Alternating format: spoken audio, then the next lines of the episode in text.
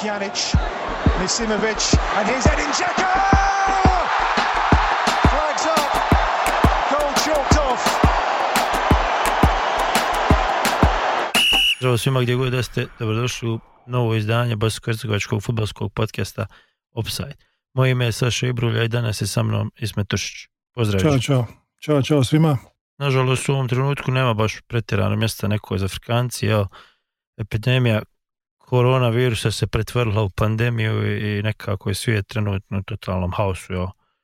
Stvari izgledaju kao da su izmakle kontroli, možda nam se samo tako čini, možda stvarno jesu izmakle kontroli, ali u odnosu na ono što smo pričali prije sedmicu dana prije dvije sedmice, sad je situacija skroz drugačija i puno ozbiljnija. Apsolutno se slažem, Saša. Ovaj, mogu samo pričati iz ličnog iskustva. E, jučer sam imao uta- utakmicu ovoga lokalnog, odnosno regionalnog kupa sa ovom mojom ekipom koju, gdje sam trener i mogu reći da ni sedam sati koji sam proveo u putu do utakmice i za vrijeme utakmice i poslije utakmice, to je bilo moji prvi sedam sati kojim sam se osjećao normalan, pod navodnim znacima, znači u, zadnjih desetak dana. Znači bilo je totalno, ono, totalno sam se isključio bio iz svih ovih socijalnih medija i svih ovih priča oko koroni. Sav je fokus bio na samoj utakmici. Mogu reći da je to bilo tolika uživancija da te mogu pisati. Tako da sam ja s ove strane žice malo možda optimističniji jer sam napunio s to nekom pozitivnom futbolskom energijom za razliku od tebe jer pretpostavljam da u Štokholmu sve stoji, sve miruje. Da, apsolutno sve stoji i, ne znam nekako, život se ugasio, ne znam ni kako bi rekao, iako ima taj neki pokušaj da se živi normalno, ali rekao bi da je samo jedna tema i samo se o jednom priča. Futbal ili, ili nogomet, kako je kome draže, je danas potpuno nevažan, je, ali, ali rekao bi opet to što ti govoriš u ljudskoj prirodi je da u najgorim trenucima pokuša zadržati neki privid normalnog života, a to nam je privid normalnog života da, pričamo o futbalu i zato ostalo mi snimamo ovo danas jer pretpostavljam da i ljudi vole i žele da slušaju o futbalu da pokušaju malo pobjeći od ovoga svega što se događa. Međutim, naša tema mora biti koronavirus i ono sve što se dešava u futbalu, odnosno način na koji je ta pandemija i sve ovo, o, o, o zadnjih nekoliko dana kako je utjecala na, utjecala na futbal. Baš tako. E, niko sretniji od nas ne bi bio da sada imamo priliku da pričamo o na primjer predivnom golu Rijada Bajića postignutom juče protiv Fenebača i asistencije Edina Višće, međutim te stvari nažalost padaju malo u drugi plan danas. Da, ali hajde da probamo prvo barem taj neki da probamo biti malo pozitivni i da, da ti si prepostavljam gledao Tursku ligu, ja sam pogledao malo prije Galata Saraj i ovo snima malo nedlju Galata Saraj Bešiktaš bila jako loša utakmica plus taj ambijent koji je ono prazne tribine i ne znam nekako još više te baci u nekakvu depresiju ti si prepostavljam gledao i Višću i Istanbul prije Pa ja sam, ja sam to morao, jel? Ja, sam, ja sam glavni odgovorni u po- podcastu Upside za Tursku ligu, tako da Super Lig, ja sam tvoj asker, vojnik tvoj vjerni. Ovaj, pogledao sam, ja sam, e, šta sam ti reći, ja, Trabzon i Istanbul, Bašak Šehir, jedan jedan završilo, Višće upisao asistenciju kod gola Dembe baze 1-0 i onda autogol e, Martina Škrtela.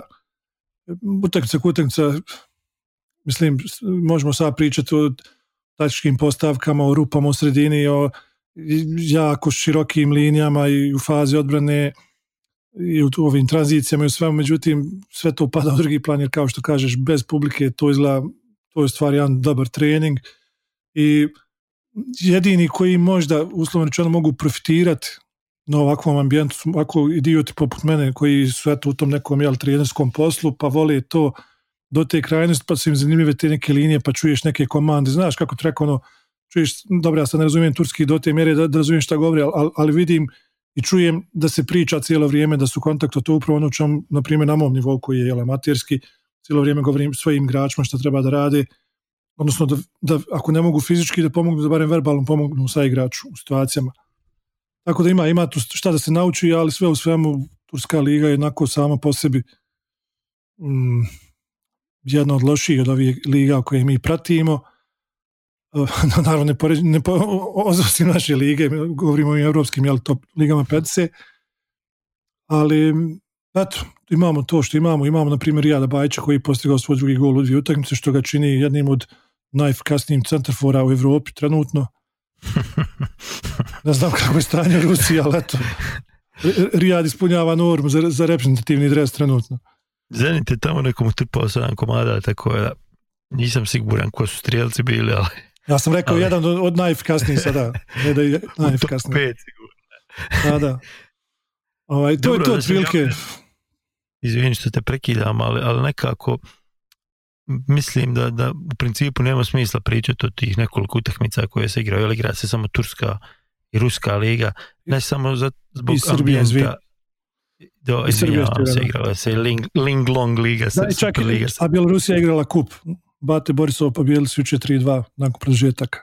Ali dobro, Da, ali pošto- razumiješ šta da kažem, ne, ne, samo zbog, ne samo zbog činjenice da je svugdje ostalo stalo, nego zbog činjenice da ne znamo koliko će se ovo trajati i šta će se desiti u narednih 2, 5, 7, 10 dana, ali ni u narednih 2, 3 ili 5 mjeseci. Dakle, mislim da u, u suštini imamo samo jedno pravo pitanje, a to je šta će se dešavati sa futbalom od sljedeće sedmice, odnosno od ove sedmice, ali od ponedjeljka. Da, ako se ne varam, utorak je UEFA najavila jel tu video konferenciju sa svim svojim članicama da, da sjednu da se dogovore da vide šta i kako dalje, a ono što nezvanično, barem je meni nezvanično, e, smo saznali da će im glavni fokus biti da se završi nacionalna prvenstva. Znači ići to na uštrb evropskog prvenstva. Ono što sad sigurno znamo je da sve stoji, jel tako, stoji Liga prvaka, stoji Europska liga, stoji, stoje sve nacionalna, sva nacionalna prvenstva i vrlo vjerovatno nema apsolutno ništa od baraža i Europskog prvenstva, bare prema onome što danas znamo. E sada, UEFA će, UEFA će se sastati, odnosno kako to više zove, skupština će biti napravljena neka gdje će biti svi članovi, Međutim, mislim da je vrlo važno da kažemo jednu stvar, a to je da je ovo prvi put u našem vremenu zapravo da je futbal potpuno stao. Odnosno, da se neko suočava s ovakvom situacijom. Šta više, mislim da je ovo prvi put u istoriji igre da se dešava ovako nešto. Jer za vrijeme prvog svjetskog rata se većini zemalja u kojima se tada igralo relativno normalno igralo. Onda imaš u drugom svjetskom ratu u nekim zemljama se igralo zemlje koje su bile ovaj, recimo Njemci su igrali normalno, Mađari su igrali normalno, FIFA je postojala, jel? I, i imaš ovaj treći primjer negdje nakon 11. 11. septembra uh, kad je sve malo stalo, ali to je trajalo dvije, tri sedmice ili koliko je već trajalo, tako da u ovom trenutku mislim da ni sami ljudi ne znaju kako reagovati na sve ovo, jer ne znamo šta se dešava, ni koliko će trajati, i ima neka projekcija koliko će trajati. Tako da, ne treba imati ni prevelika očekivanja od tog sastanka u utorak. Mislim da ono što je sigurno što možemo očekivati je da će reći to što si ti rekao da, da će fokus biti na završetku prvenstava na ovaj ili na onaj način, da li to znači prekidom prvenstva, da li će se tražiti neka zajedničko rješenja da ne bi, da ne bi svaka liga dolazila u problem sa svojim klubovima, da li će UEFA nametnuti nekim dekretom kako se završavaju prvenstva ako nema šanse da se završe na terenu? I ja mislim da će biti barem dvije, tri neke opcije koje će ostati do nekog vremena, ali ono što mislim da je sigurno da će se utorak otkazati baraž i da će se tražiti novi termin za Europsko prvenstvo. Da, a termini upravo za Evropsko prvenstvo koji se spominju, e, ako vjerovate, na primjer, Telegraf engleskom je decembar 2020. dok, na primjer, L'Equipe francuski e, piše o 2021. kao jedinoj mogućoj opciji održavanje EPA. E, baraž, ja mislim, definitivno Izvini što te prekidam, ali mislim da je ovaj, jako važno napomenuti jednu stvar, a to je da će kalendar takmičenja biti ogroman problem. Ali ne mislim na kalendar takmičenja samo u ovoj godini, nego ljudi pričaju, L'Equipe je naveo da će se prvenstvo pomjeriti na sljedeće ljeto. Međutim, to otvara skroz novi problem. Problem sukoba između UEFA na jednoj strani, između UEFA na jednoj strani, između FIFA na drugoj strani, između super klubova na trećoj strani. Jer će super klubovi i njihovi vlasnici štititi svoje interese i štititi svoje, svoju investiciju. FIFA ima zakazano svjetsko klubsko prvenstvo prvi put u junu 2021. u Kini i ja sumnjam da će oni tek tako odustati od toga samo kako bi UEFA pomjerila europsko prvenstvo, a UEFA će forsirati da se europsko prvenstvo odigra najkasnije do 2021. Tako da nas očekuje, mislim, jedna ogromna politička igra i kad se sve ovo završi, i kad saznamo utorak šta se dešava, mislim da nećemo ništa konkretno znat, jer UEFA mora naći način da ne dođe u situaciju da protiv sebe okrene i FIFU i klubove, jer bi klubove ovu situaciju mogli iskoristiti da pretvore futbal u evropsku košarku. Da pokušam Da. biti slikovit da, da, da se odjednom desi ono što smo imali sa FIBom, sa Ulebom i Euroligom kasnije i da dobiješ neki zatvoreni krug i da oni pokušavaju doći do Super lige ili šta se već, šta je već nekakav plan u budućnosti. Dakle, mislim da bi se kriza mogla iskoristiti da se naprave neki radikalni potezi. Sad ja sam obično negativan i ovaj put sam negativan, očito, ali mislim da nas čeka ludnica opšta, čak i kad prođe sve ovo. Da, Saša, i ono što je jako bitno isto reći, to je da, da je 2021. zakazano Evropsko prvenstvo za žene u futbalu. A znamo i sami kolika je frka bila prije par godina upravo o tome, znači o jednakosti polova i šta ja znam. I sigurno da bi muško evropsko, odnosno prvenstvo, evropsko prvenstvo za muškarce e, uslovno rečeno pojelo veliki dio interesovanja, veliki dio e, pa i publike, se nalažemo već je bio fokus naravno na, na, na muški taj, jeli, na muško takmičenje nego na žensko. mislim Tako da da, će- da, da UEFA bi sama sebi skočila ustomak tim potezom. Zato vjerujem Ali da pazi, ova opcija da UEFA- decembra, što decembar spominju, nije, nije mi uopšte Da. nemoguće to. Nije, ali ta opcija, ta opcija jest najrealnija zato što klubovi u, u ligama koje igraju u tom periodu su već spremni da to urade 2022. kad će biti svjetsko prvenstvo u Katar.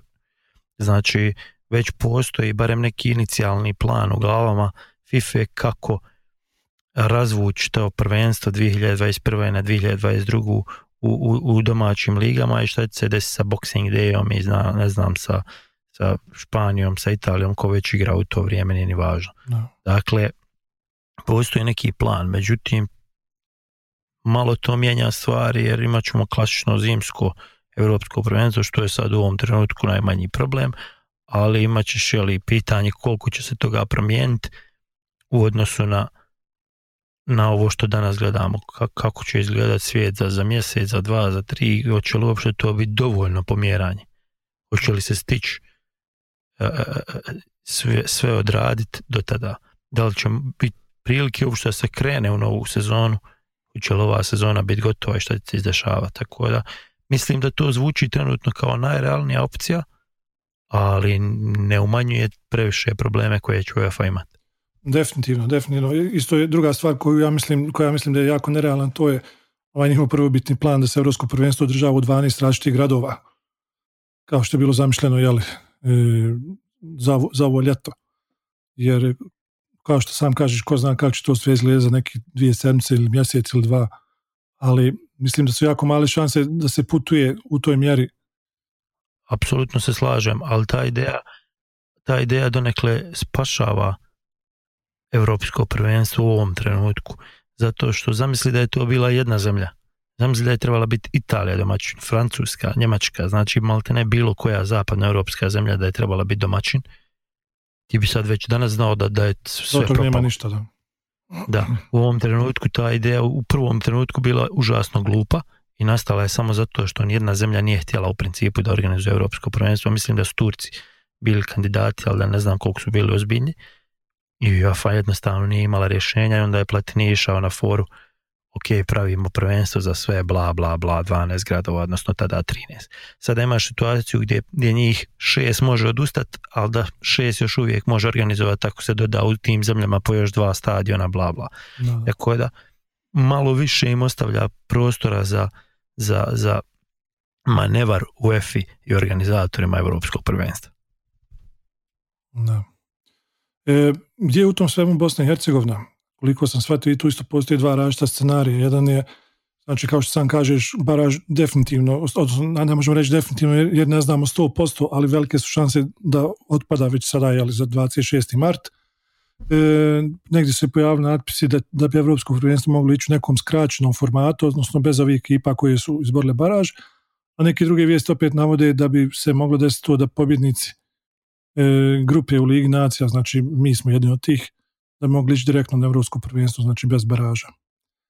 Da, UEFA je u takvoj situaciji da je dobro što su, se, svi, što su se sve velike plasirale, i onda ne moraju nikoga ostaviti kući ako se odluče kutarisat nas i, i ovih treće lige koja je u baražu.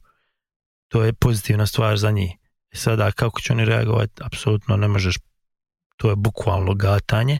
Jedna opcija ta da, da se plasiraju najbolje iz, bara, iz po UEFA onome, kako se kaže, po UEFA rang listi, ali prosto sumnjam u to.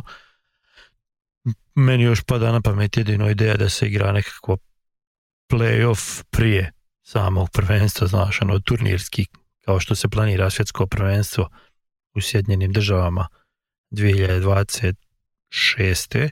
To je ono, ono što znaš kao predgrupa neka da se igra gdje bismo mi malte ne sudjelovali na evropskom, a ne bismo sudjelovali ili nisi se još plasirao i, i ne znam, i ta opcija da, da ga skrate je nekako najrealnija. Je sada šta će biti od toga opet čekamo utorak i mada opet kažem, ne mislim da će utorak biti neka konkretna odluka i da će se samo još prolongirati, ali ovo što ste govorio baraž, ne vidim nikakvu teoriju, znači sada je u BH zabrana ulaska za, ne znam, koliko je malo prije došla vijest na još desetak, 12 zemalja, tako da niti gosti mogu doći, niti naši igrači mogu doći, svi moraju karantinu, ta se utakmica ne može odigrati.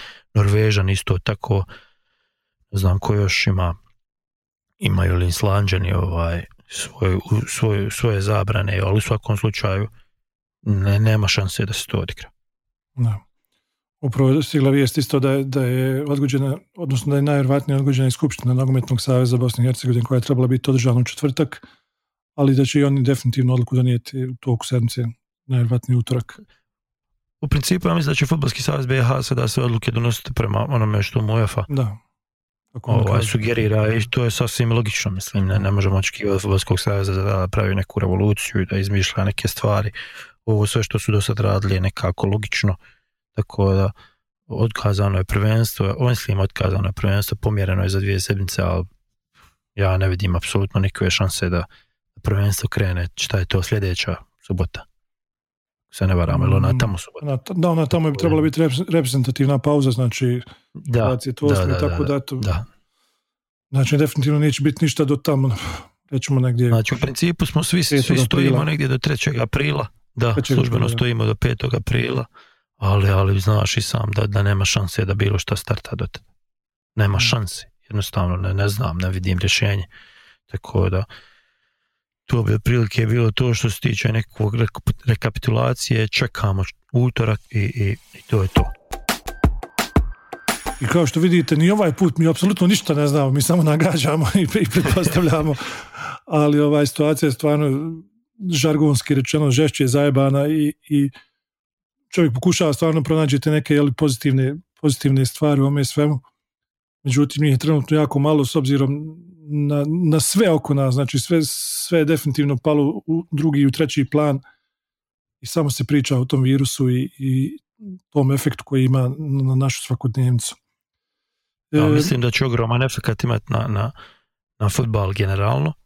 To je bilo moje sljedeće pitanje. Da. To je to, da.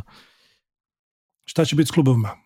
Mm, ako misliš na, na globalnom nekom nivou, to je ono što smo malo prije pričali, pričali apsolutno sve je moguće. Dakle, ja sada očekujem da je moguća totalna revolucija i totalna promjena koju će klubovi, super klubovi iskoristiti da, da preuzmu vlast, da tako kažem, ili barem da počnu postepeno preuzmanje vlasti, jer znaš i sam da traje bukvalno rat između FIFA, UEFA i klubova već godinama, ali da to nije buknulo onome u nekom ogromnom uh, u nekoj ogromnoj mjeri u kakvoj bi sad moglo buknuti nakon ove krize.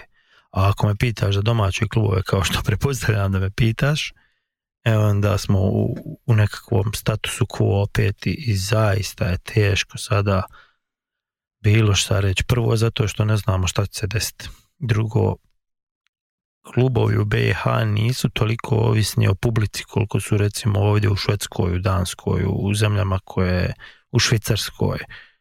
Na, znači nemamo maltene ni TV prava, nemamo ni, ni publike do te mjere da klubovi žive od toga. Međutim, klubovi žive od sponzora. A i sam vidiš kako, kako je već sada ekonomska kriza, kakva će biti u narednih godinu dana ekonomska kriza i šta nas se čeka, to je mislim da nismo ni sami svjesni toga, pogotovo ako, mislim, u ovom trenutku mi se čini da virus nije ni blizu vrhunca.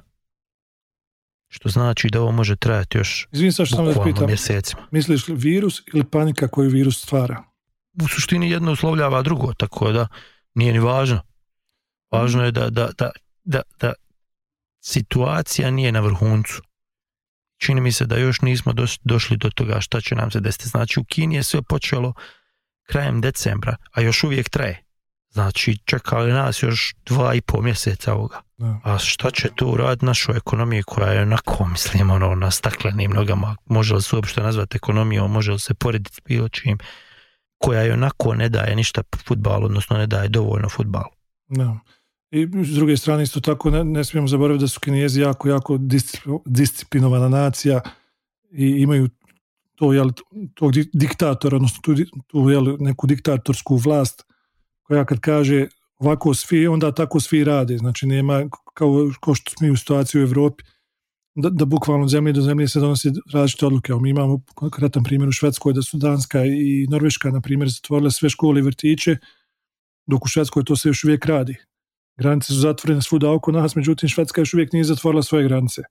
Tako da, to što kažem je da, da ta dva, tri mjeseca kod Kineza mogla bi lako za naš pojam, ovaj, ovaj evropski pojam značiti puno, puno duži period oporavljanja. Zamisli, Dobro zamisli svega. tek u BiH gdje, gdje federacija donese jednu odluku, a, a Skupština Hercegovičko-Neretvanskog kantona drugu odluku.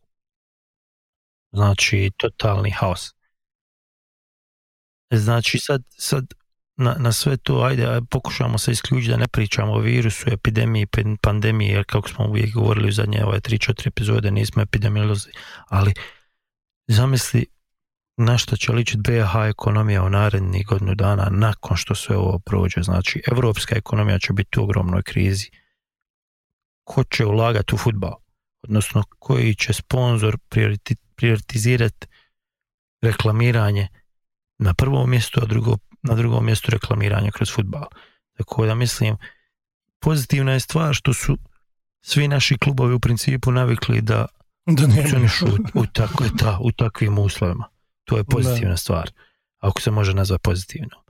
Ali da nas čekaju teška vremena, da klubove čekaju teška vremena, pa zamisli da ne bude sada Europa lige ili lige prvaka gdje očekuju naši da im donese 100, 200, 300 hiljada eura po klubu, šta ja znam. Da. Ok, možemo očekivati od UEFA sasvim sigurno, ali od FIFA neki sistem solidarnosti, dolazit će lova na neki način klubove, ali sve je to mizerno i mislim da nas čeka s te neke ekonomske strane teška situacija u BiH futbalu, a već smo u teškoj situaciji. Tako da šta će biti sa Premier Ligom kao, kao organizacijom, zaista je teško reći. Osim toga da nas čeka nova improvizacija, na ovu sadašnju improvizaciju dolazi nam nova. Da. Pa Znam što do sada ovi igrači što su pojedini klubovi ono, imali po dvije, tri, četiri plate, što su im klubovi ostajali dužni, možeš misliti tek sada, sad imaju i, pravi izgovor jel ova situacija im ide na ruku. Koliko će sada Upravo igrača tek da igra na džemduti ugovor. Upravo je tako, tako da ne, apsolutno ne znaš kako će se klubovi ponašati, kako će se, nemaš gazde, znači ne može neko prodat, kupiti, izaći, ući, osim u dva kluba, a od toga jedan u totalnom haosu, Pričamo o tako da, naravno, tako da ne znaš šta će biti sa ostalim klubovima. Ne kažem da će neko propast, neće se dešavati, veći, veći će problem s tim biti u, u, u razvijenim zemljama, gdje, gdje su navikli da imaju milionske prihode od ulaznica, gdje su navikli da, da, da se lopta kotura i donosi im lovu, što kod nas nije slučaj, ali ćeš imati problem.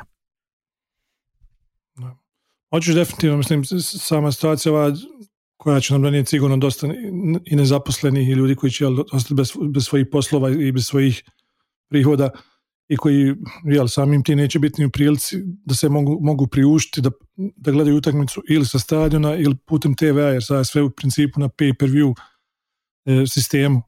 Tako da što ljudi manje novca budu imali, to će i klubovi manje novca zarađivati od tih ljudi.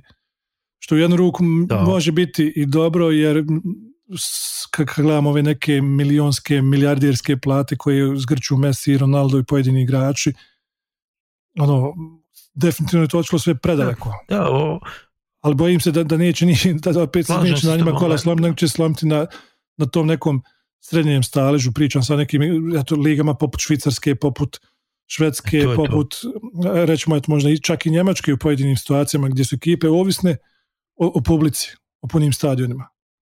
da oni, oni sada broje gubitke u stotinama miliona eura. Da. Znači, to je katastrofa. Prazni stadioni, ne, ne, ne vrti se lova, ne samo da ne živi klub, ne žive ni, ni radnici oko kluba, ni, razumiješ? Da. To su stvari koje nas ne brinu toliko, ali će čitava ta, ono, bit će to jedna velika grudva koja će ono samo kačiti, kačiti, kačiti, kačiti. Super klubove se ne sekiraju, oni će se izvući iz toga, oni nemaju apsolutno ništa, mislim, ne, imat će i oni probleme, ali će imati drugačije probleme. Ali ovo što ti kažeš, vrlo je, vrlo je izvjesno da nas čeka svojevrsna revolucija u futbalu, odnosno stvari će se promijeniti na ovaj ili na onaj način. Ne možemo očekivati da će, da će biti iste kao kad je stala lopta.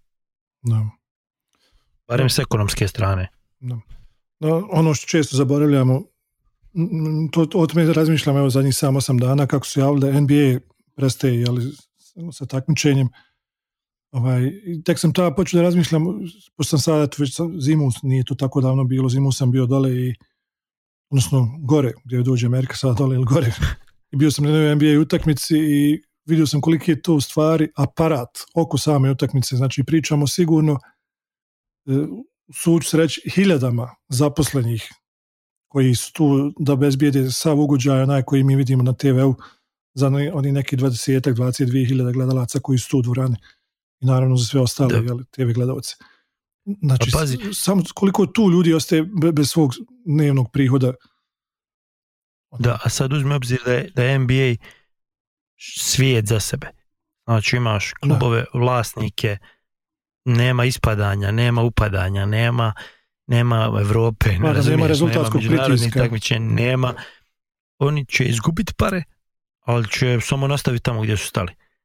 A mi dolazimo do nečega, što, znaš, jed- jedno na drugo se jednostavno gomila problem na problem. FIFA na UEFA, UEFA na, na klubove, klubovi na igrače, agente, plate, jesu li klubovi ispali, nisu ispali, znaš, ko je, ko je, ko je zakinut za plasman gore, ko je zakinut za TV prava, ko je zakinut jer se dijele lova, se dijeli po u Engleskoj, na primjer, ili ne znam gdje još sve ne, po, a, po, po položaju na tabeli.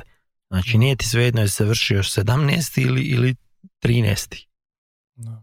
A, a te stvari će biti jako važne kad sve ovo završi, kad god da završi. Tako da, sad je sve ovo što mi pričamo malte ne trivialno i glupo, jer ljudi umiru, e, čitava je histerija, e, ljudi su zatvoreni u svojim kućama i malte ne futbal je ono, šta vam je budalo, o čemu pričate Da. ali će opet kroz, kroz par mjeseci doći sve na naplatu, tako da ne znam, vidjet ćemo. U principu nema se puno toga šta reći jer ne znamo ništa i samo možemo ponavljati ne znamo, ne znamo, ne znamo i ovako gatati. Možda smo i mi u krivu, možda se neće desiti sve ove stvari, ali kako meni u ovom trenutku izgleda, čeka nas jedan izuzetno turbulentan period u, u, u futbalu. Da.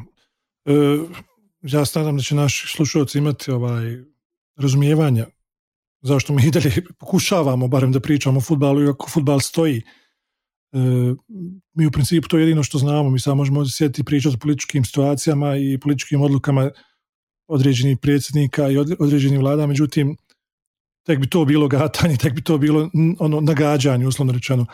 Tako da nadam se da ćete, nam, da ćete shvatiti ovaj, ovu našu emisiju e, i prihvatiti za ono što jeste. Znači, ovo je neki pokušaj da pričamo o nečemu što je trenutno na, na, na pauzi, uslovno rečeno. Znači, lopta, kao što Saša reče, ranije, lopta stoji i naše sad samo da čekam da vidimo u kojem će smjeru to sve otići.